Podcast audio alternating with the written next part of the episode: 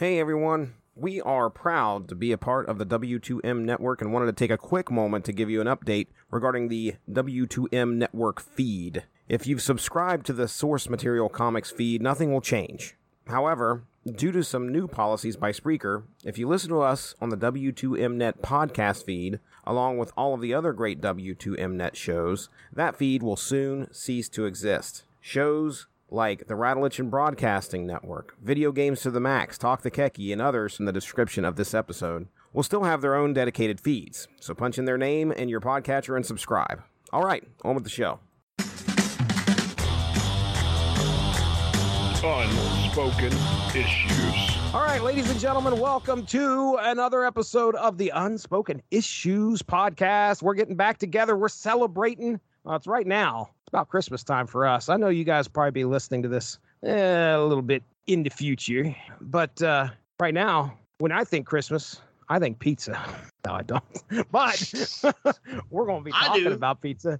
Dean Compton's here. He's uh, he's thinking about pizza. It's almost You know, Christmas you time. know why? Because we why. always seem to have like a couple of pizza parties early in December at school, Oh yeah. and then we would have a Christmas party proper closer. But like it seemed like in the, the first week in December, you know, like we would have a pizza party. I don't know why. Anything, anything can be a Christmas treat as long as you get it in December. All right, that's Dean Compton over there, unspoken decade uh, extraordinaire. Uh, listen, I believe you were the one that pitched this to us. So before I, you know, get Darry's opinion on things here, tell us why you decided this is what we going to do right now. it's just pure fun. You want to talk about like what was arguably the the halcyon days of our youth. You know, we're all you know uh, in our early 40s, late 30s now. It's weird to think that like I can't go outside without tripping over some superhero property, whether it's the CW ghetto or the whatever James Gunn is going to do with the DC universe, the DC cinematic universe.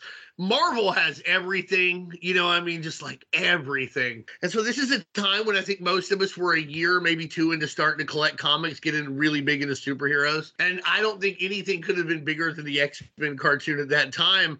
And if you were like me, you had them bookets growing up, you read the fucking books, you got the fucking personal pan pizza.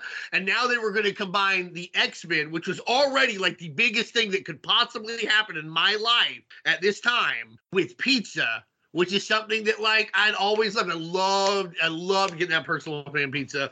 I loved book it. You know what I mean? And now we're gonna have tapes, and there's gonna be cups, and there's gonna be giveaway comics, and there's gonna be you know the box that has the X Men on it. It was like it was aimed directly at us. I think also when it comes to 90s stuff, we talk a lot about stuff that can be a little serious we can get very serious on here. Today it's gonna be like 90% fun. You know, we're gonna we're gonna poke some fun here, but we're gonna keep in mind this was all aimed at getting people, particularly younger people, to bridge the gap from the X-Men cartoon and from their Pizza Hut, their local Pizza Hut, to reading comic books, to reading the X-Men comics, which is another thing they don't really do anymore. Like if you get some kind of giveaway, it's more geared to get you to watch another movie or buy a Marvel Legends. This one, these, especially the real heroes, really were like, hey, there are comic books and you can read them. They're available. So, you know, like I said, pure fun. And I I think an important marker of the times, an interesting way to see how the times have changed. Just a reminder of how important it used to be to drive readers to comic books as opposed to how it seems to be now. That's probably Right. why I picked it. And also, Snikt, Snikt, Wolverine, baby. I love fucking Wolverine. He's in this a lot. And now you can get a Marvel Comics X-Men video, a mini comic book, and trading card for $4.99 with any pizza purchase. There are two X-Men video packs to collect, and you can get your claws on both of them exclusively at Pizza Hut. Strange and powerful forces are attracting people to Pizza Hut. It's the Marvel Comics X-Men video with a mini comic book, pull-out poster, and trading card, all for only $4.99 with any pizza purchase.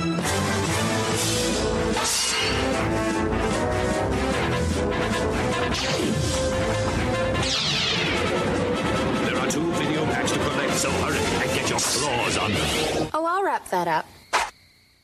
Exclusively at Pizza Hut. A powerful force has come to Pizza Hut. Marvel Comics X-Men. For $2.99, you can get a personal pan pizza X-Men cup and one of four all-new exclusive edition X-Men comic books. You won't get this X-Men experience anywhere else. No doubt about it.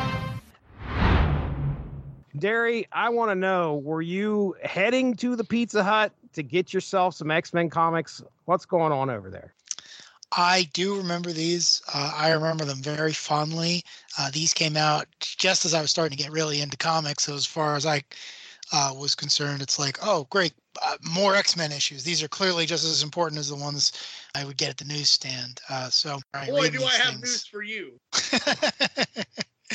Re- reading these things took me back. They, uh, wow, they don't make them like this anymore. The thing I really appreciated now that I absolutely would not have know, been able to know at the time is how deep in the canon these are. Like they're not self-contained stories. Like I, am sure I read these when they came out, and I had no idea what was going on. And I was like, oh, eventually I'll figure it out. Now I read it, and I know who all the characters are, and it's like, oh, you had to have read a lot of comics beforehand to to follow the story that's being laid out here, which which is weird because you'd think you know done in one with uh, characters you're going to see in the adaptation. But I had a blast. Uh, I was also a huge fan of the X Men cartoon, and um, you know that came out not too long after I started getting the comics themselves. So it kind of all uh, my my fandom all began at the same time, and uh, these these were a delight. I don't know that I could ever give them to someone because they're not very good, but I I liked having them. Uh, I'm happy they're still in my collection, and uh, I, I I was very upset I could not get Pizza Hut before uh, we were recording tonight. So ah yeah, no, I think the uh, I think the X Men issues do a much better job than the real heroes issues of getting over who these guys are and what they're doing. The problem is, is it does it with all the subtlety of a goddamn intercontinental ballistic missile. You kind of pick your poison. Do you have to know a lot, or do you just want it to be like you get bludgeoned with it? So mm-hmm. that's interesting. It's inter- I think it was interesting. You know, uh, that's an interesting dichotomy between them. Probably because the real heroes had a bunch of different writers. Well, all right, let's get into it here. We've got quite a few comics to talk about. But the good thing is, I, have did a synopsis uh, on all four issues. Not like I had to, you know, really truncate a whole lot here. These these are small issues. I mean, Dean, do us a favor and, and kind of explain to the people. I mean, these weren't full size comics. These people were getting right. No, I mean, I think it's important. You know, they're giveaways. These are these are promo comics. That means it honestly means you got a really good job on all of them from all the art. I think the best part about the first four of the covers, Marvel artists got paid a lot more to do these comics because there'd be no royalties. So your page rate was something like triple or quadruple what it was. I can't say for sure. If somebody knows, please, you know, fill that in. So yeah, they're giveaway comics. They're not full size, and again, they're designed to get you more interested in the X Men. So they're going to give you whether you're going to watch the cartoon, whether you're going to pick up the comic books or even just buy the action figures, get a Wolverine watch, hey, uh, a Storm onesie, whatever the fuck it is, here are the fucking X Men, and you got to be into it. I think these are uh, like around half, maybe a little more than half size, and they all wrap up pretty neatly, and they have an overarching theme. But you'll also notice you can read any of them and get a fairly complete story to an extent. I actually had all of these. I didn't go get the pizza, but I bought them later out of quarter bins. But I, I, did get the first one. I think it's the Rogue Gambit one. I got that one at the pizza place. Watch out. Batesville, Arkansas Pizza Hut forever. That Street Fighter 2 game. I played it. Oh, nice. I lived yeah, that dream. We kind of talked about this last week, like you know, getting prepared for this. What was what was the arcade game at uh, at your local Pizza Hut? Right. And I I remember, of course, there was the Pac Man Galaga. There's probably Miss Man Miss Pac Man Galaga there or something like that. You know, the two the coffee table one where you could sit down and play it. And then there was for some reason I remember Darkstalkers. I don't know if you remember that game at all. It was a fighting game supernatural type Have of deal. the wing the winged ladies on it. You got it. Yeah, yep, yeah, yeah. yep, yep. You got it. She's in the uh, Marvel uh, versus Capcom games. That's right. Yeah, that's her. P- going to Pizza was a big deal, kind of, our, you know, in our, in our family. You know, it's a sit down pizza restaurant. Oh my goodness, you know, that's that's they are bringing this to our table. I, this, Dom, this ain't Domino's. I mean, we're going there and we're actually sitting down and eating like a goddamn so, family for once. uh, that gets old pretty quick. Um, the uh, I, I'm pretty certain that I've got the VHS tape volume two of the Creator's Choice when I was at my dad's uh, staying that weekend. So we went down to Pizza Hut, and I don't know how in the world I ended up with it. I must have spent. Uh, you had to spend a little bit of money to get it, right? That wasn't like for the VHS tape. I'm sure you had to because back then that they weren't just going to give those VHS tapes away. If I recall, you had to buy the VHS, but I think it was like nine ninety nine with the purchase of a pizza. Okay, I somehow got a hold of it. Well, anyway, so that I still have that to this day. And yeah, you're right. I the comic book that came with it. I mean, legitimately, is probably about probably about three quarters the size of a comic, if that. Maybe closer to sixty six percent. Still own it to this day. I remember it being a thing. These other ones I don't recall for some reason. The ones that came out in '94, but again, like I said, we didn't go to Pizza Hut a whole, a whole lot. So well, there was an entire advertising campaign around both the ones with the tapes and when they had the personal pan pizza boxes. I don't recall any advertising campaign to get you excited that because Namor and Daredevil were going to be in these comic books. I just don't. Now it's possible you would have seen this on like the Marvel Action Hour where Namor and Iron Man were actually showing up. Maybe uh, on the ah. Spider-Man cartoon, maybe they pushed it there, but I didn't get to watch that or any of that day and out. We didn't have a station that carried the Action Hour, and uh, I didn't get Fox, and we lost cable around the time the Spider-Man cartoon started.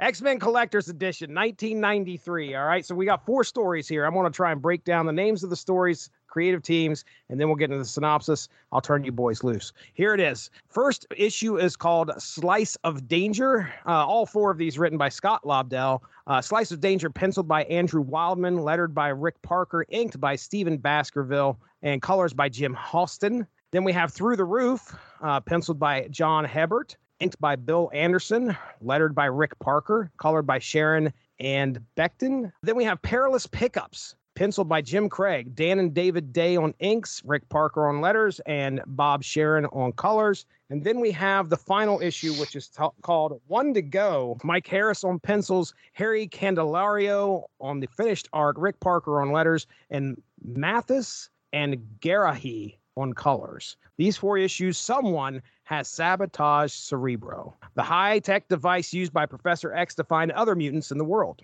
Now he needs his X Men to gather materials to help repair Cerebro and possibly find out who did it. The team splits into groups. Rogue and Gambit head to the Danger Room to realign Cerebro's circuits and get a holographic template, essential in repairing a Cerebro. The pair get more than what they bargained for when the room unexpectedly begins to simulate the events of Days of Future Past and deadly sentinels begin to attack. The fight grows more and more intense until finally Rogue saps some of Gambit's power and unleashes a large blast, leveling the giant robots. The danger room reverts back to normal, and the two felt they have succeeded, but wonder who had the ability to sabotage Cerebro and the danger room. Wolverine and Jubilee hop in the Blackbird and head to the Savage Land to find some vibranium to re energize Cerebro's core. Heading home with the payload, there is a small explosion and the plane begins to shake. To make matters worse, they find Sauron and Sabretooth have stowed away on their ship, and a fight ensues. Wolverine accuses them of the explosion, but Sauron denies it. Luckily, as Wolverine fights the duo on the wing of the X Men's Blackbird, Jubilee's piloting skills are able to shake the villains off the outside of the plane just before it comes in for a rough landing. Getting the material home was a success, was a success. However, they are not closer to finding out who it is that is has sabotaged Cerebro. Beast and Storm head to Muir Island, meeting up with Moira McTaggart to gather some high tech equipment. It just so happens Magneto shows up to rescue one of his imprisoned acolytes. Magneto also denies damaging Cerebro, claiming he would have just taken the thing to further his own agenda. With some ingenuity on Beast's part, they are able to get the upper hand, causing Magneto to retreat. Storm and Beast gather the tech that they need and fly back home. Now the team prepares for Jean to lead Cyclops and Bishop into the virtual world of Cerebro. Eh, right into Cerebro's core in order to reprogram it. This is very 90s. Inside cyberspace, Bishop and Cyclops must be cautious as even though the danger seems virtual here, guess what? Their physical bodies can die from what they experience. Shortly, the villain Arcade appears using constructs of Bishop and Cyclops' teammates to attack them. Keen teamwork and some trickery win the day as Bishop unleashes a powerful blast that destroys the virus inhabiting Cerebro. This allows Jean to use her ability to track down the real culprit that was an arcade after all. It turns out that all of these events were a test given to the team by their own mentor, Professor Xavier. Now that they have all passed, it's time for some pizza. what asshole. Professor X is an asshole. Like these, they almost die like a couple times. Like it's all, it's all just a big test. He sends them across the goddamn planet. Right. Like go to the Antarctica to test. But that did lead to the best part of this comic or any comic, which is when we got to see Zabu, Sabretooth Tiger, what a cute kitty, and then we get to see we get to see them all snuggling up, getting some scritchings from Jubilee. It's the best part of any of these comic books, I swear to God. These comics do what they're supposed to do. They, you know, in every issue you get over. First off, like I said uh, earlier, like the covers are amazing. Like they're these large fold out covers to where, like, you know, you get a lot of action.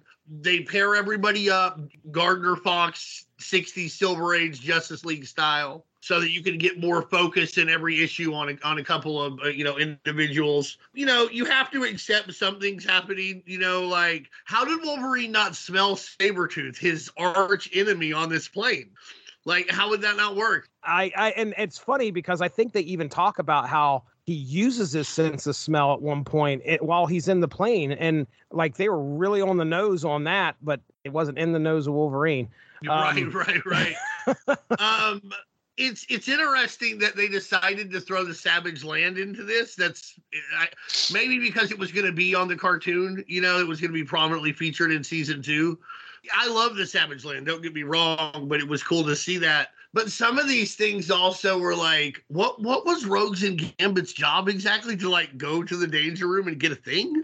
Go across the house and bring me back a snack. That's what it could have been. Right. I was gonna say, remember Resident Evil when we were talking about the guy that went on the fetch quest to get all the shit for the bomb? yeah, I mean, that's this is it, that's what it reminded me of here. Like, hey, Right. we got to get we got to get this piece, and we got to get this piece, and we got to get this piece, and like, oh, yeah. oh, pizza. yeah, the pizza. Oh, look out! I think that my I think that my favorite uh, part uh, issue though was definitely the uh, the Storm Beast one. It was cool to see all the Muir Isle stuff. Very always cool to see Magneto, and that's another thing they do here is you get Magneto and you get Sabretooth, which and you get the Sentinels. So you really get a wide breadth of like, you know, these are the big time X-Men villains you're seeing on the cartoon at this time. So that's pretty good. Uh, in the last issue, Jubilee refers to this like techno wizardry where they're going to go inside the computer because the files are inside the computer as like retro. What's retro about this? Like right. this is like w- super fucking future. I also want to point out Bishop is the most useless X Man. He's useless here. He's useless in the other ones. He's just mega, mega, mega useless. And Aw, uh, I really on. dislike everything he does. no. I, I just do. I don't like. I just put Cable in there. Cable's better in every way. He does everything Bishop does. He just does it better and cooler and looks cooler. No. So uh yeah, you know, um I like these issues for what they are and I really liked them at the time. They were really exciting and they were stuff that you could actually give to somebody. I like I said, I love the art throughout the throughout all four. Nothing bad to say about them. They get the job done that they're supposed to get done. Also, let's point this out. You got these with like a personal pan pizza. You could eat a personal pan pizza in about the time it would take you to read this comic. So That's true. You're supposed True. to like eat and read here. I know somebody's like, do not get grease on the pizza, but get grease Oh, on the be me. pizza. Who cares? You're probably just gonna ruin like a bishop panel. What do you care? I'm a fan of Bishop. I mean, I, I I'm- I'm sure you you know I, I'm I'm a little But biased. why? I I'm uh, it's time travel by, and I understand what fucking cable. But I liked Bishop. I liked him showing up, and I think he does plenty in these issues. I think, I mean, he's the guy that helps get them out of cyberspace and takes care of the virus. So he actually won the day here. Uh, There and was then no winning the day. There was the, the bad guy was their boss. True. I I actually- no winning the day. This is all just a weird fucking jerk off by Professor X to like put people through motions because he's a weird gaslighting son of a fucking bitch. I would have loved to have seen him fire one of them at the end of this. And I, you fucking failed. The Yeah, rest of these guys are all right. Bishop, you're going back to your terrible future. Since Oh, Rachel. Summers back to the days of the future. yeah. Only room for one time traveler on this team. Oh, I did like what you said though. This is a great way of peppering like all of the X-Men staples out there. You know, all of these things that are so common in the comic books, Cerebro, Muir Isle, clearly the characters and their powers. You got to get everybody in here and the villains as well. It's a great way to showcase your rogues gallery. that's what I appreciated. And I think this to me is the one that felt like the most comic book series out there. Even though the plot seemed pretty thin when we reached the end of it, this was to me a comic book story. Didn't feel like it had any kind of agenda behind it, and I, I that's why I appreciated these probably Yeah. the most about what we're getting from the rest of these comics. Like Um, I said, these are comics you're supposed to read while you eat a personal pan pizza that has the X Men on the top, and you have a fucking Mountain Dew or Pepsi, whatever PepsiCo product you want, because that's what Pizza Hut does. Yum Brands, Yum brands. made off of PepsiCo. So That's like right. they still have that agreement going. So you're gonna fucking like get your Pepsi product, maybe maybe a Sierra Mist. I don't fucking know. Ooh, I don't know. I hope not because that's gross. That's Scott Lobdell gross. Um, I was just gonna say I like Sierra Mist. Of course you do. I don't like Mountain Dew. I don't really like Pepsi or Coke or any of that. I'll drink a Sierra Mist if it's in front of me. Wow. In front of me. If a Sierra Mist was to just materialize, like Doctor Strange sees the Well, Sierra Mist. I was just saying, if you're at a restaurant that only serves those, and it's like, all right, you got to press the button for one of these, uh, I'll I'll take a Sierra Mist. Put it in the cup. Put it in the big thick red cup. I'll take it. But Give me a back to your point, yeah, great comics to read while you enjoy your X Men paraphernalia. First off, I'd like to say that uh, I'm with Jesse. I like Bishop, and I would go so far as to say that I actually think he does time travel stories better than Cable, uh, because oh my God, you're just like you are on the fucking like wrong, I'm just- like wrong way escalator. You just kind of go up and you're just going down. You keep going up, you're going down. I'm just saying, Cable Oh. Cable, you know, we we talked about this when we did the Cable miniseries, but you ask a dozen people what Cable's defining characteristic is, you're going to get a dozen different answers. The time travel part is the least interesting aspect to him. Bishop, I like a little bit more because Bishop is just far enough in the future where he's like, no, literally one day giant robots are going to murder everyone and build the death camp where Brooklyn used to be. Like, this is the thing we got to fix right now. So you kind of get his urgency. Now, granted, he's got more potential than actual story. Like, I, I can't point to a great Bishop story and say, well, that's where that wraps up or anything Yeah. like that. But I, I do like the idea of, of of someone who has to be a cop and basically I don't. the- in the Terminator future, in the future where he's got no other options, that he's got to come back and They can't, baby. you know, he comes pre-installed with preconceptions, and he's got to he's got to deal with that. I think Bishop's got a lot of narrative potential that the time travel lends itself to. Oh man, the Whereas X Cable, it's like, the X Traitor. I mean, that was the big thing for Who me turned back out in to the be 90s. Professor X? This is the same fucking thing that happened in this Good point. You That's can't good trust point. Professor X. That's all we learned from this shit is that he's a son of a bitch, as it turns out. Cain Marko was right. Hashtag juggernaut. I was going to say, Cain Marko my tried to tell us they're growing up together. He's, he's this guy's a piece of trash, and we all thought that J- Juggernaut was the bad guy. Turns out he Right. was just right. Also, with Bishop, what you're saying, you're like, oh man, Bishop's very straightforward. With Cable, you get a bunch of different interpretations. Wow, sounds like a more interesting character. oh wow! So it, so this character's developed and changed into different things. Bishop still just a cop. Hey, bring the fucking jackboots in here during the Civil War. Come on, man. I will Um, say you're right about the time travel thing though, and you are right in that like Bishop is much more like urgent with like his needs. Cable's playing a weird game where because he time travels at will usually. So Yeah, like- when he wants. So I, I I understand your point.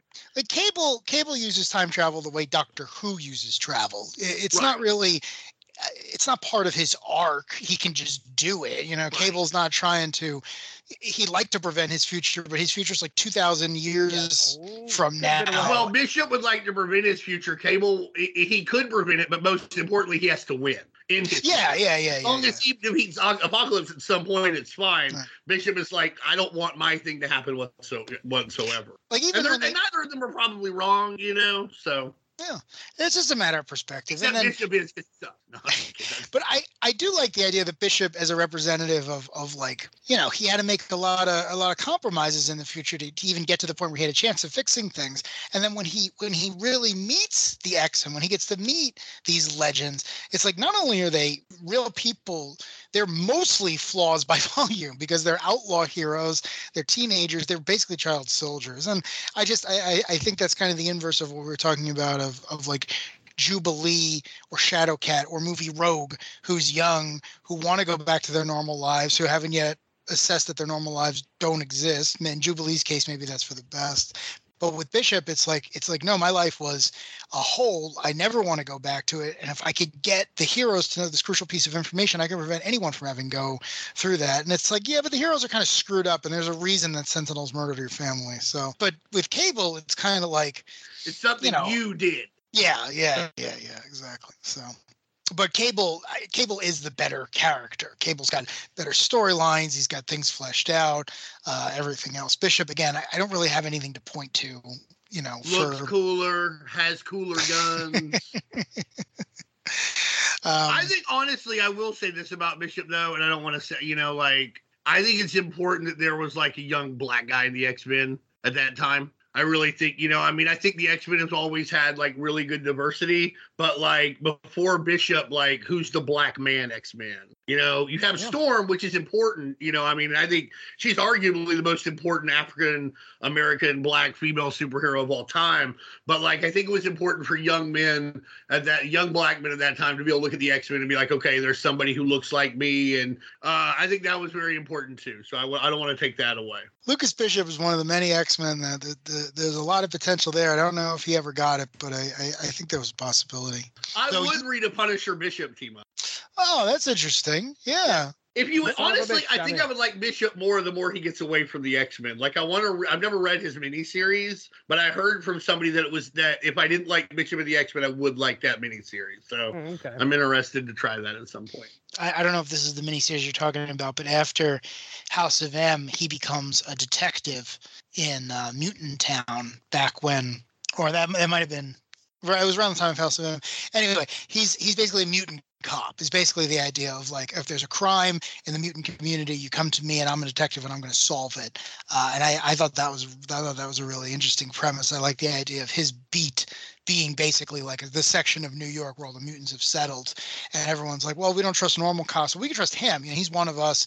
He was an X Men. Uh, he probably punched Forge at some point. Like you could trust a guy who does all those things. So never quite gets there. Again, I always go back to if you sided against Captain America in the Civil War, some Yeah. some some wrong with you. Some wrong with you. Bishop did that. So I can't forgive him for it.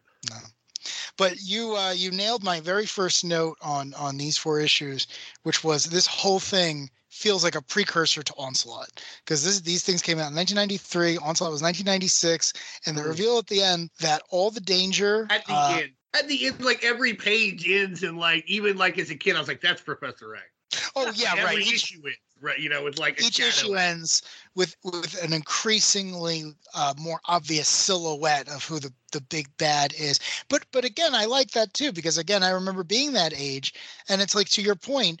Well, you you know that's Professor X. He made a he made a, a, a- big point of showing you what Cerebro looks like, so you know what he looks like when he's wearing it. But again, it, the, the the first issue reveal isn't just Professor X sitting there, so you kind of get this plausible deniability. It's like, well, is he mind controlled? Is something possessing Cerebro that's possessing him? Sauron is in this one. That's that shit he does. There you go. There you go. So I'm just saying you're you're given little bits of a hint so that by the time you get to the end of the fourth issue, and it's like, no, as your teacher, I thought you should all face certain death to make sure that you were up to the challenge of facing. Remember the part where Jubilee has to fly the fucking Blackbird into the fucking like little spot, like it's like it's goddamn Captain Skyhawk from the NES, where like you had to like dock with the thing. Even worse, it was like Top Gun, where you were Oh, trying to fucking get like you're trying to land on the carrier or get refueled. Nobody ever did it. Nobody. You always died.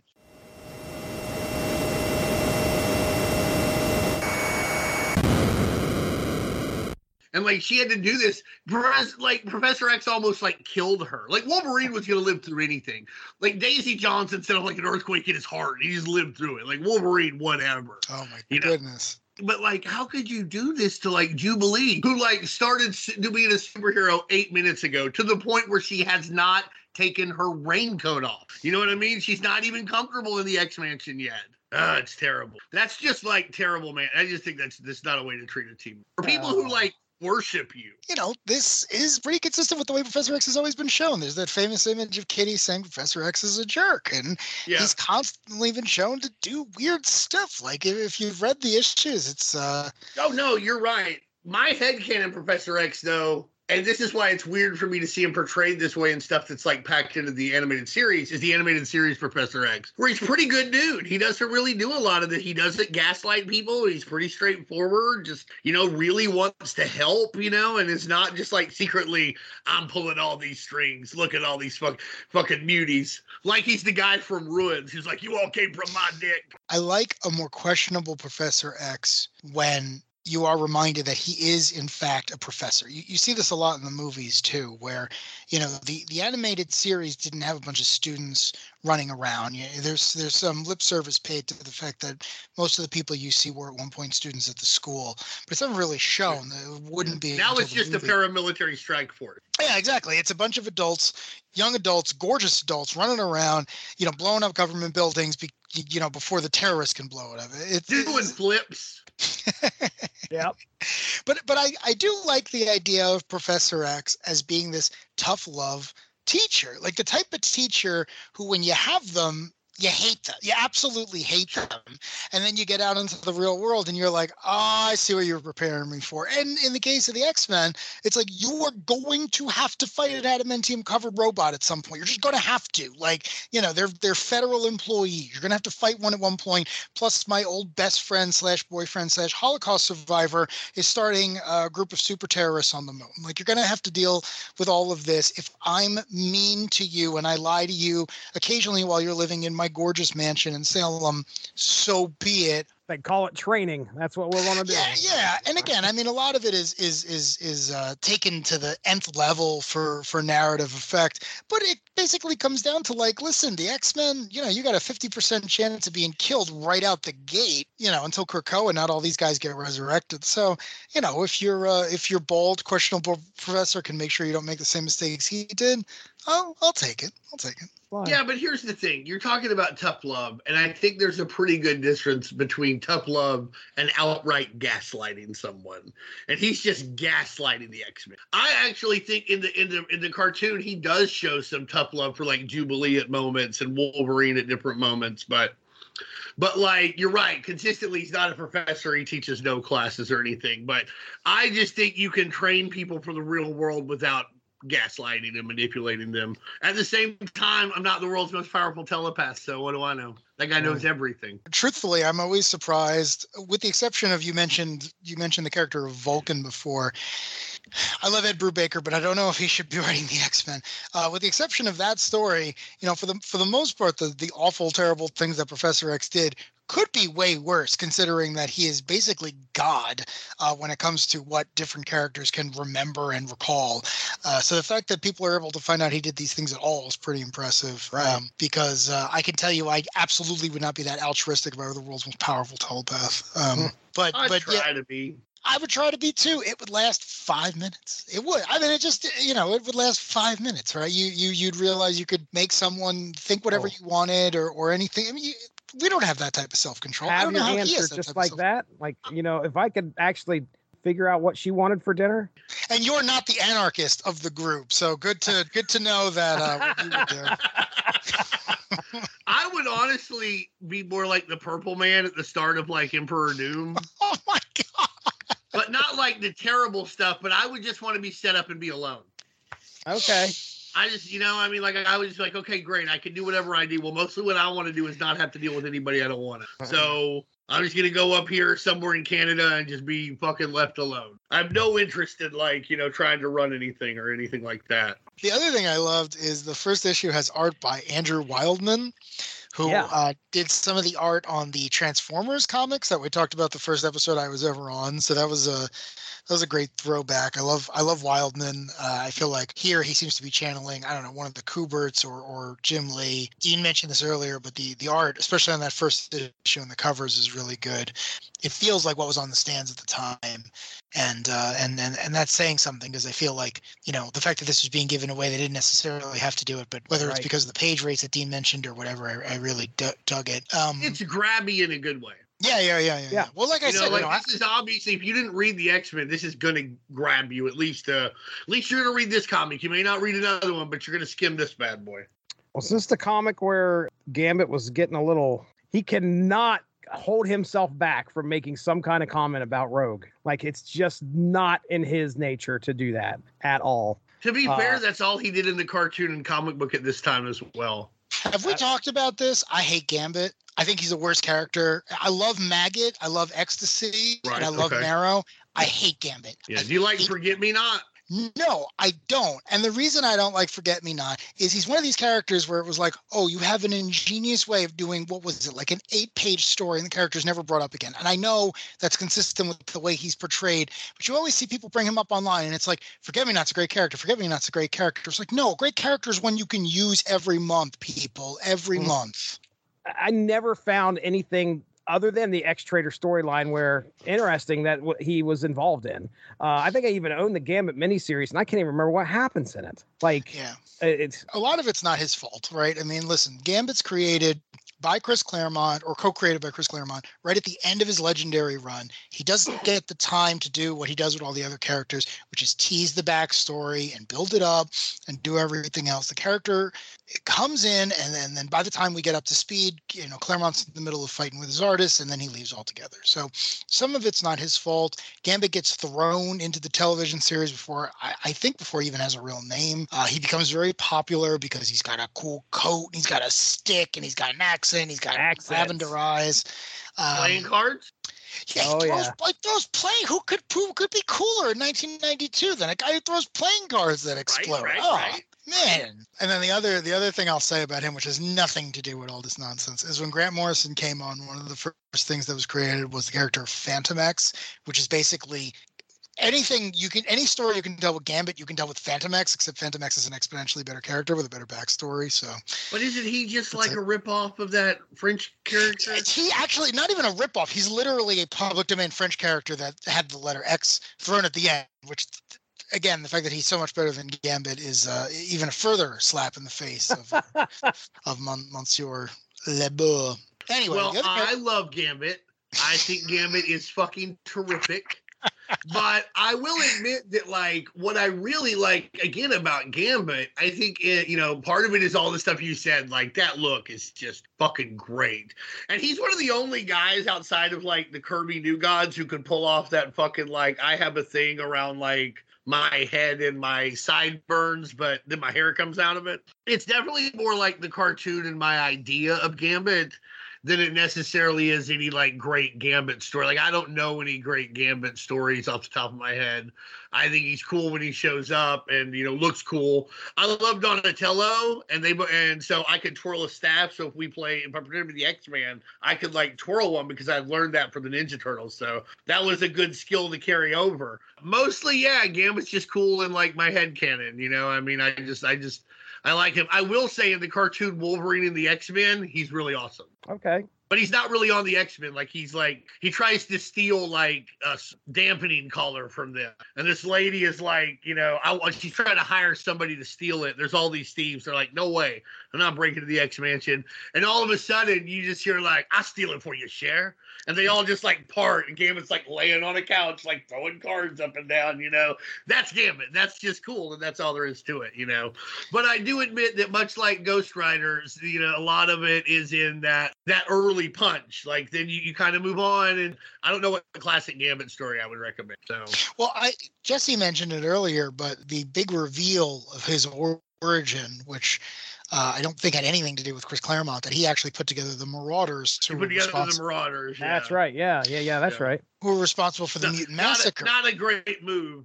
Well, no, but I I actually think that's really interesting. I, I like the idea that someone looked at the lack of backstory, the mysterious connections that the character appears to have, and said, okay, what's the most messed up thing that this guy could have been responsible for that acting as a superhero on the X Men is him trying to make up for? And the reveal that he, you know, got together a bunch of He made Guys. Massacre happen.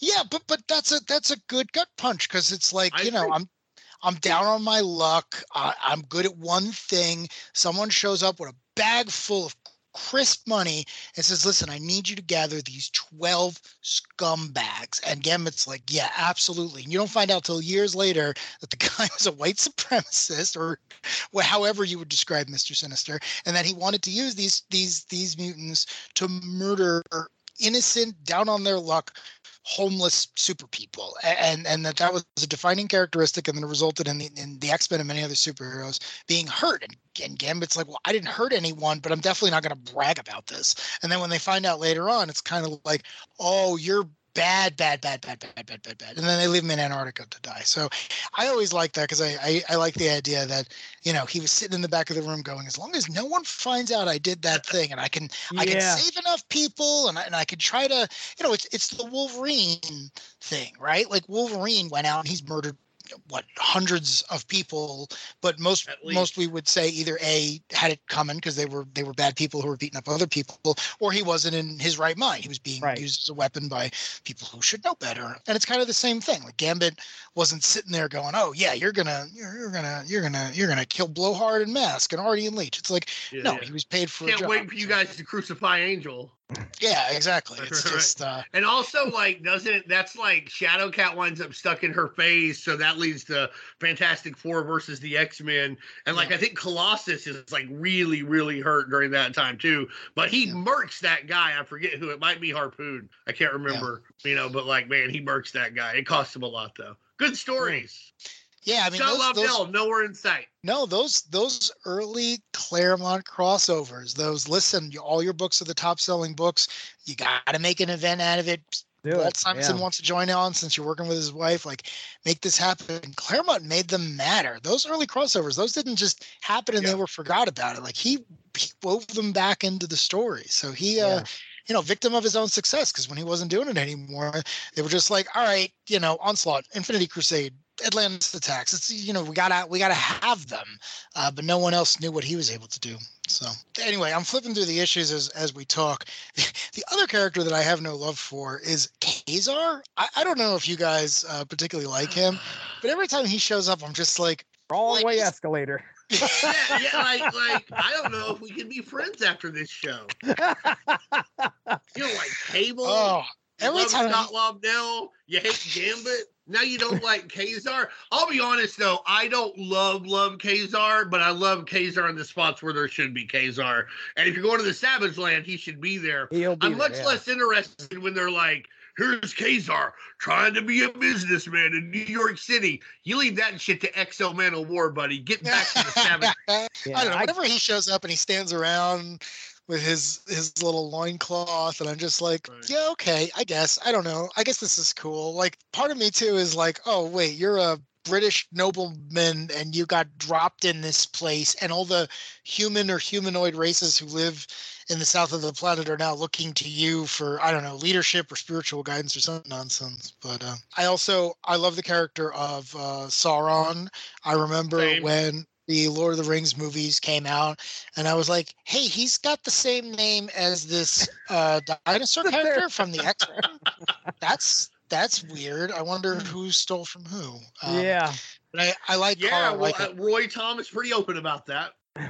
Yeah, no, Roy, Roy, Roy the boy is good at uh, wearing his literary influences on his sleeve. I, I always appreciate that about And him. And Kazar is like an old Marvel character too. Like they did pulp stories about Yeah. Marvel about Kazar in like the 30s and 40s, I want to say. So it was a name they made about. Listen, he's obviously fucking Tarzan. Like anybody who makes any bones otherwise is being silly. But I think in a universe where there's like a blind lawyer who like kicks shadow ninjas, there's room for a Tarzan pastiche, and I'm glad to have him in the Marvel universe.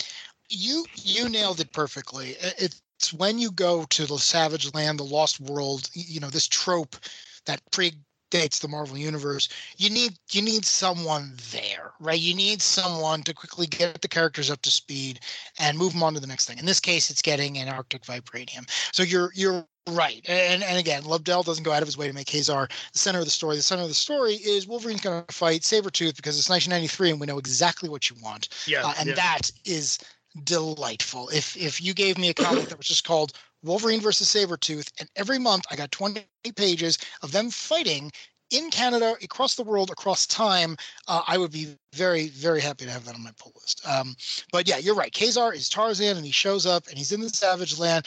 And when Spider-Man or the X-Men or whomever have to go down there, they've got a friend uh, who occasionally says "Git." But Well, the, and the real star is Zabu. I'm sorry. I mean, I mean, like this whole comic could have just been that kitty just doing kitty stuff, chasing, chasing some like giant rabbits. Maybe he has to like fight Cyberforce. I don't know, but like it could have just been Zabu doing stuff. Uh, I don't want to see Cyberforce beat up on a poor cat. I don't think you want to see what that cat'll do to Cyberforce, buddy. He's gonna rip it apart. He's a hunter, the lord of the jungle. Nature's Lord of killing the machine. jungle. No, no, The- no, you- you're right. Cyberforce would absolutely win. The, it- the real way that he beats Cyberforce is he just rolls over on his belly and asks for scritchens like he does Jubilee. Who's gonna hurt him then? Stryker's it- gonna go give him like scritchens with like three different oh, arms. Oh, yeah. once, you know what I mean? The belly rub. It's gonna be nice. They're gonna give Oh. Zabu like a cyborg eye. He's just gonna join the team. oh, perfect. Love it. I was very happy to see I would be. I would buy that. By the way. Carmella Unuscione, who I thought was Unus the Untouchable. And then I had to look this up, and uh, apparently Lobdell just reused the name on a uh, seemingly unrelated character, an Yeah. acolyte of Magneto. So that made me very happy because I was like, oh, yeah, I kind of remember you from back then. Good to know that Lobdell was doing a little bit of cross promotion because that was an acolyte he created. But How the, about the when Beast makes a proton pack so they can beat Magneto? Pretty neat. Egon Spengler, not in, not nowhere in sight, not even Yeah. in this universe. But wow, he whipped one of those up. my favorite of the four and you guys mentioned this is is issue four because wow just just wow. Like i know in 1993 a lot of us probably didn't know what a computer was or how it worked or anything like that but the x-men journey to cyberspace and it is a thing of beauty. It really really is. Uh it is apparently the only time where bishop can use his guns maybe because uh he's cgi at this point There's I a, there's like know. there's like this phantom force that keeps him from shooting people in the eye.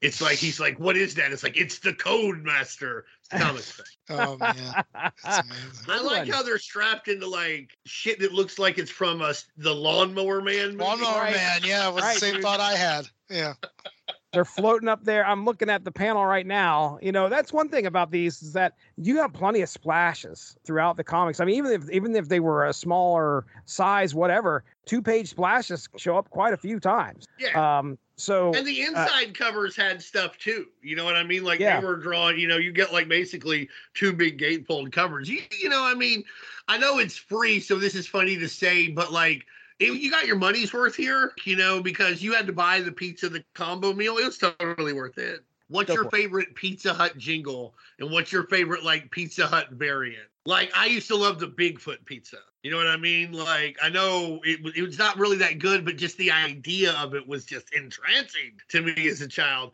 Recently, an object was sighted. It was big, bigger than big. Huge, huge, large, astronomically big. Big would be an understatement. hey, that kid was using shit. Oh, God, big, huge. When it arrives, you better not be alone. I like how this pizza Bigfoot. is Jason. From Pizza Hut, two square feet of pizza, 21 slices on a tasty new crust, 10.99 for up to three toppings. It's bigger than pizza pizza. Bigfoot from Pizza Hut, a legendary slap in the face value. of Little Caesars there. Right, they had to compete. They had to compete. Oh man. Now, oh, oh wait, I gotta. Hold on, can't be Mac going to. Big Mac tonight. Get, get out of here, Mac. Tonight, not now, Mac. Not now. I could go on for hours about how many times I watched that commercial. Oh, there you go. Let me go ahead and stop sharing my screen. So the Bigfoot pizza. I was obsessed with it. I thought this was the. I thought this was the best deal you could ever have. Look at all that pizza.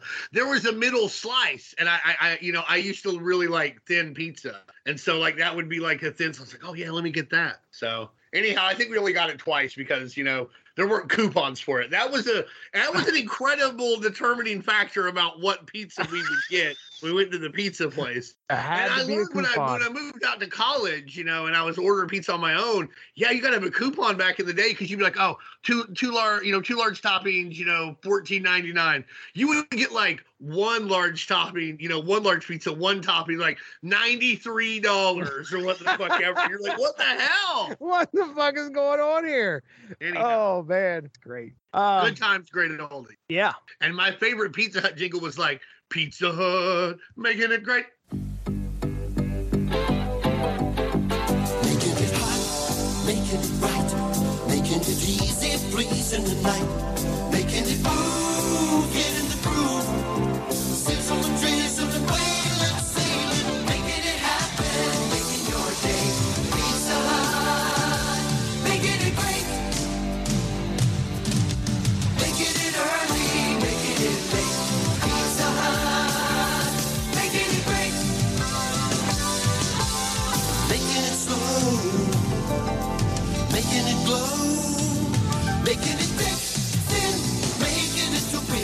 win, make it chewy, make make it fast, make it last, making it bubble, making it bake. Pizza Hut, making it great, It's America's favorite pizza. Try it. making it early, making it late. Pizza Hut, making it great. That's my favorite. that is the yeah. I'd have to watch the commercials to see what the jingles were. I remember that. I think they were the first pizza place that I knew that had like a meat lovers pizza. What would you say if there was a new, even meatier Pizza Hut Meat Lovers pizza? Feed me. What if we gave you 25% more meat toppings than before? Feed me. Tons of sausage, pepperoni, everything you love, plus three meltingly delicious cheeses. Feed me. So try a medium Meat Lovers pizza for $8.99 and any other mediums just four bucks more. Feed me now. The new meatier Meat Lovers pizza from Pizza Hut. What do you say? Feed me good. I the was like, Heartburn Express. bring that shit on, man. I- I'll I'll go with that uh, for my favorite variant of pizza. I guess bring on that fucking meat lovers. I, I don't remember any of the jingles, unfortunately. I feel like I have less of an affili- um, affinity for Pizza Hut than the two of you do, so I do apologize. But um, You am I better making- apologize for your childhood again because you told me about how much you love Scott Lobdell and Bishop. am I making this up, or was there was there a dessert Probably. pizza? Like the the uh, chocolate chip cookie one. Something like that. Yeah, I just I remember being physically at a pizza. Hut. We we we didn't we didn't go to pizza very often, but I I went there for a birthday. It might have even been my birthday. I don't remember. But I, I remember there being a dessert pizza and just being like, that's a that's a brilliant idea. I still feel like eating, but I also want something sweet. That's that's brilliant. So What will they think of next? yeah. Man on the moon, now dessert pizza. We're doing it all, folks. My Pizza Hut was very strange because it was in the same shopping center as like two really good pizzerias. So it was kind of like, well, if you're going there, I, I don't know. I, these other two places are fine. So Anything left unsaid here on our Pizza Hut Collectors Edition X Men comics? all I'll say is I don't know how anyone could ever get their hands on these, but if you ever happen to be going through a box and you come across these and you're like, are these worth it? They are. They're, they're written by the guy who was writing the X Men at the time. The art is not bad, especially on issue one. The covers are great. They're quick reads. And like I said, you get an X Men story. And as far as I can tell, there's nothing in these places to say it's not canon if you're the type of person who worries about that. So grab them, you know, especially as far as tie in books go. I'm happy to keep them in my collection, uh, even if you didn't pick them up back in the day. But uh, I, I like them. I really enjoyed reading these. I yeah, I don't know if I've ever seen any of these out in the wild. I really don't know if I ever have. Probably one of those things where they were just like, unless you're really serious about bagging and boarding things, this probably ended up in the trash. You know, well, a and that's lot of what's them didn't sad. make it home from a pizza place. You know, they got grease all over them. You know, that kind of Right. right. given to kids as part of a, a meal. Um, what I find about these and the real heroes is that like the later issues, like they're not expensive, but they can be hard to find. Thanks for joining us. Unspoken Issues is part of the UnspokenDecade.com, the home for 90s comics, blogs, and podcasts. Unspoken Issues also has a Facebook group you can join if you are interested. Just search the Unspoken Issues podcast and request to join. All of this would not be possible without W2Mnet.com and the Radulich in Broadcasting Network, so make sure to seek them out for more podcasts. If you enjoyed what you heard today, please feel free to share, and we look forward to entertaining you again soon. Scott Lobdell, the worst X Men writer of all time, was um uh wrote the others. So like I don't have any good words for that guy. I'm just gonna say that now. I don't like Scott Lobdell. I don't think he's talented. I haven't read Generation X, and apparently that's his magnum opus. And I've never read the I've skimmed it. I've never read it, so maybe it's good. But You guys ready for some drama? no. I love Scott Lobdell. I loved him. Why? How could you? I he was he uh you know when I when I started reading Claremont wasn't on X Men for very long and Lobdell came in and you know he he at one point either tried to or was a stand up comedian. I thought he was funny. I have nostalgia for his run. I don't know a lot about the man personally. I think there have been some issues recently. I'm really I'm really not sure. I'm I'm completely disconnected from the world around me. But Well, he sexually I- harassed that lady at the convention. I know I, that. I I remembered something about that. So again, I'm not I'm not but I hated it before this. So I Sure, him, sure. But I hated his. but I, I, I was a, I was a fan of his for years. Uh, his his name uh, for a very long time got me to pick stuff up. I think until the New Fifty Two when he started writing Red Hood and the Outlaws. Oh my uh, god, it's one of the worst comic books I've ever read in my life. I know, and I loved it. I I uh, I, I loved it, and uh, at at some point.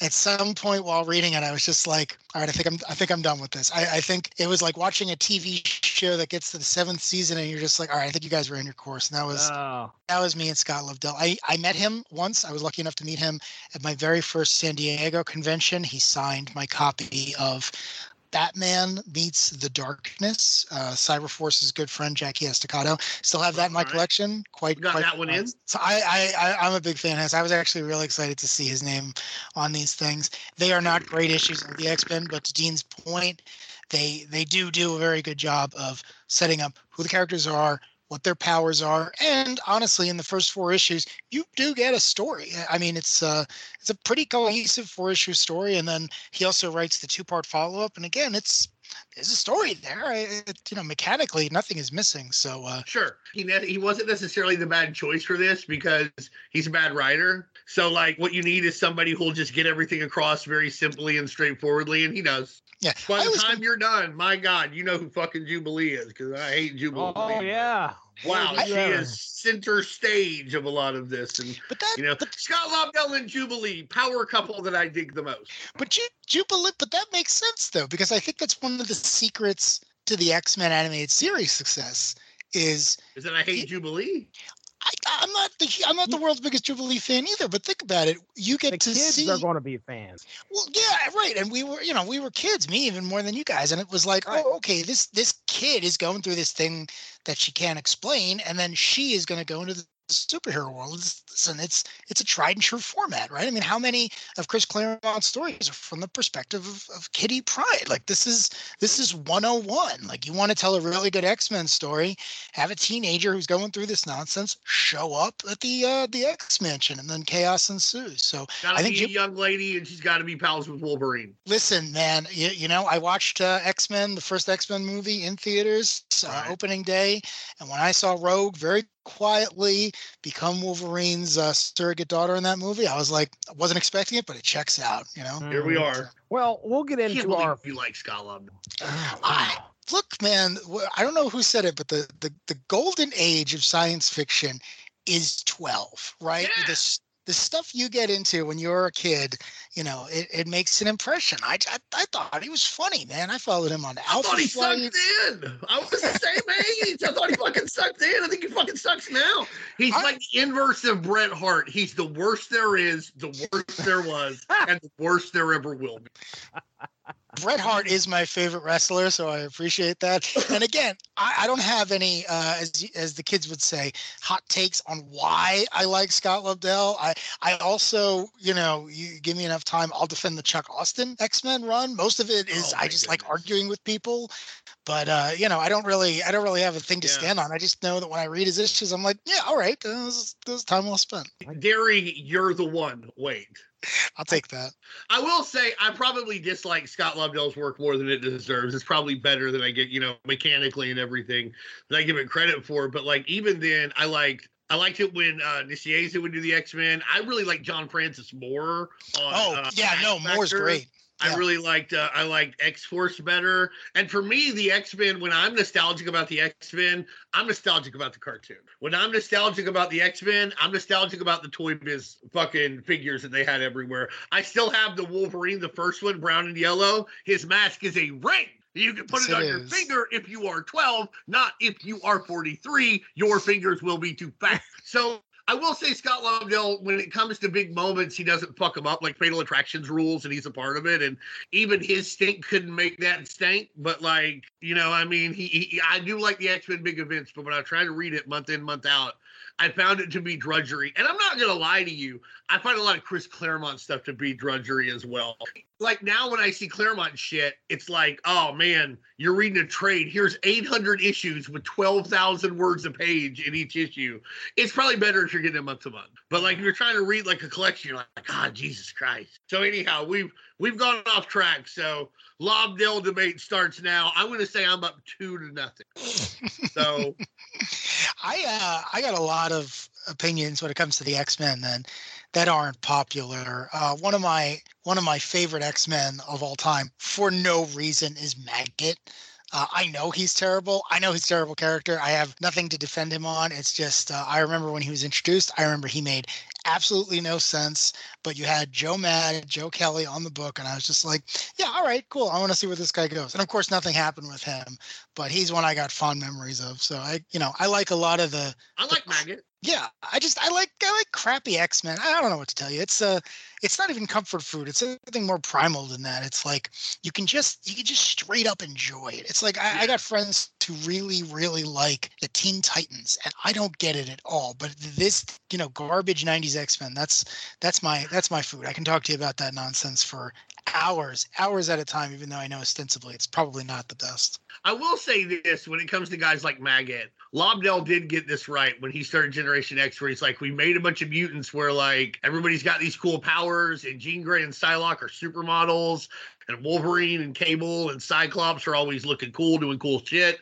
We need to get back to like this isn't the best thing, you know, in the society sometimes. You know, like it's not that easy to be a mutant. And I think Maggot was kind of that way for me. I enjoyed that aspect of him. And also, I feel like we've seen just about every superpower you can. So when somebody comes up with something like, oh, he has these maggots that he shoots out that he like communicates with and they like do stuff. I'm like, you know what? Like you, I'm like, I want to see where this goes. At least this is an original power. At least we're not gonna we're not gonna bring back fucking Scott and fucking Alex's brother that nobody ever heard of, Vulcan, who's apparently just like, I don't know, space Superman, seemingly, you know, like, you know, whatever. like he's very just by the numbers. I'm like, hey, you can do something with this now. I will say that I agree with you. When when when when a new X Men on any of the teams shows up and they look normal and they just have energy powers and they're trying to figure out how to control it or they're super strong or anything else. I'm like, "O- okay, you could potentially be on the Justice League, but I don't particularly feel bad for you. But like Maggot or to go back to Generation X, Skin or Mondo or um, Chamber. Ch- Oh, Chamber. Oh my god. I mean, Chamber alone. If the guy had never created another character aside from Chamber, I feel like he'd be well remembered. These are And characters that's who why I said, to be fair, I haven't read that stuff no, closely. that's that's apparently the best shit he ever did, and it and it could really pay off. It, not- it is, but a large portion of that too must again you have to give it to the artist. Uh, Yeah, Bachalo- like nailed it there. oh he's he's unmatched and and you know they clearly sat together and they were like we need to create new like this needs to be our generation the 90s version of the new mutants like we just need to come up with new characters and uh, you know they're not all still around but yeah gen, gen generation x is a good time and uh part a big part of that is just you know these kids are going to go through it this is a sacrifice and then on top of it you're a teenager at a private school and that book had to Right. take place in massachusetts which there's probably no greater hell on earth so I had a friend once describe to me that the best parts of Generation Generation X were like the New Mutants are in Dawson's Creek, but it's a Vertigo book about it. that is a great great description of generation x Well, okay. Yeah, I now was that we've uh, talked for 20 minutes about nothing. Fucking Scott Lobdell. Uh, I, I was just looking at he got started in uh, it looks like writing. I'm, I'm looking at Mike's Amazing World here. He started writing What the back in '88. Yeah. Uh, and then he went on to Marvel Comics Presents, had a Uh-huh. decent little run there. Uh, number starting with issue nine, and then wasn't consecutive or anything. He's writing sparse stories in between there, all the way up to issue 47. Yeah, and he then went- he'll tell you like himself. He just went to this Marvel every day because he could, and just basically hung out and annoyed people until he got. They were like, "Hey, we need this tomorrow. Will you do it?" And then he did it, and from then on, he got to do it. Yeah, what the That's I why his early credits are like, "What the Marvel Comics presents." right. That kind of thing, because that's what they would need to fill in. I don't know if you jokingly shared the Jim Herd thing or if that was an actually legit thing. I didn't look it up. Well, I did look up Jim Herd, but I was Well, like, Jim Herd had nothing to do with this. Okay. Jim Herd was like he was a Pizza Hut executive in like the late mid mid eighties, later eighties, because he's like in charge of WCW in like 1990. So he doesn't go back to Pizza Hut afterwards, you know. But uh, but he was the old like you're like what Pizza Hut executive would have approved this? That's the the, that's the only fucking Pizza Hut executive I could name, you know. So right, right. Uh, YouTube does YouTube does have a Pizza Hut commercial with Marvel Comics. Uh, I didn't get a chance to look at that, but uh, if you want to get a good idea of some of the advertising out there, folks, head to YouTube. Uh, you can also watch the interviews from the Creator's Choice uh, VHS tapes that are out there. Stanley, uh, Scott, they're so in depth, Dean.